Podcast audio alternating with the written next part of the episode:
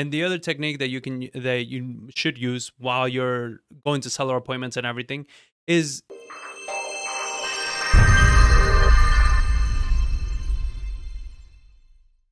thinking about working together. All right. Don't look at it as you are negotiating against them.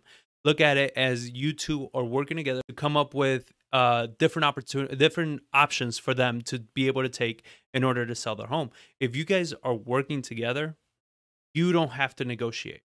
You understand? It gets to a point where you guys are trying to figure out the best course for them, and you're doing this together and whatever that amounts to is what it amounts to. I've I've gotten deals on the contract that they wanted 140 and we got it for 70. You understand? And they were so happy that we were able to do the deal with them. And that was literally half of what they actually wanted.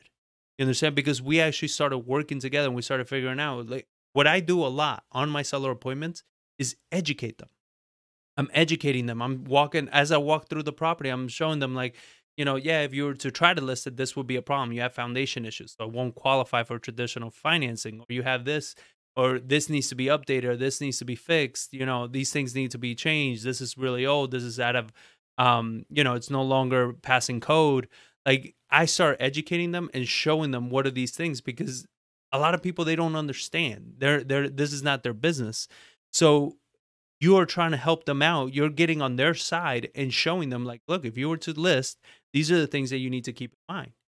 You have no idea how many times they're so grateful that we were there to educate them and help them out. They're like, I didn't know. I didn't know that was even a thing.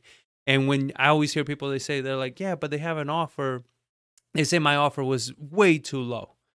You know, it's like, well, your offer should be at what it should, what it needs to be, right? Which is uh, what that house needs to sell at in the conditions that it's in it couldn't have been way too low. If it's way too low, it's because they want way too much and they don't understand that their house is not worth that. So you need to work together. You need to get on the same side of the table, come to a solution together, show them, educate them, help them understand why it is that their home is not worth that. Because all they're to do, if, if you guys are that far off, they're just to be spinning their wheels and wasting time and getting more frustrated because they're not able to get this imaginary number that is not actually real, right? It's not accurate. So it's your job to make sure that you help them and you help them understand, educate them, and walk them through the process.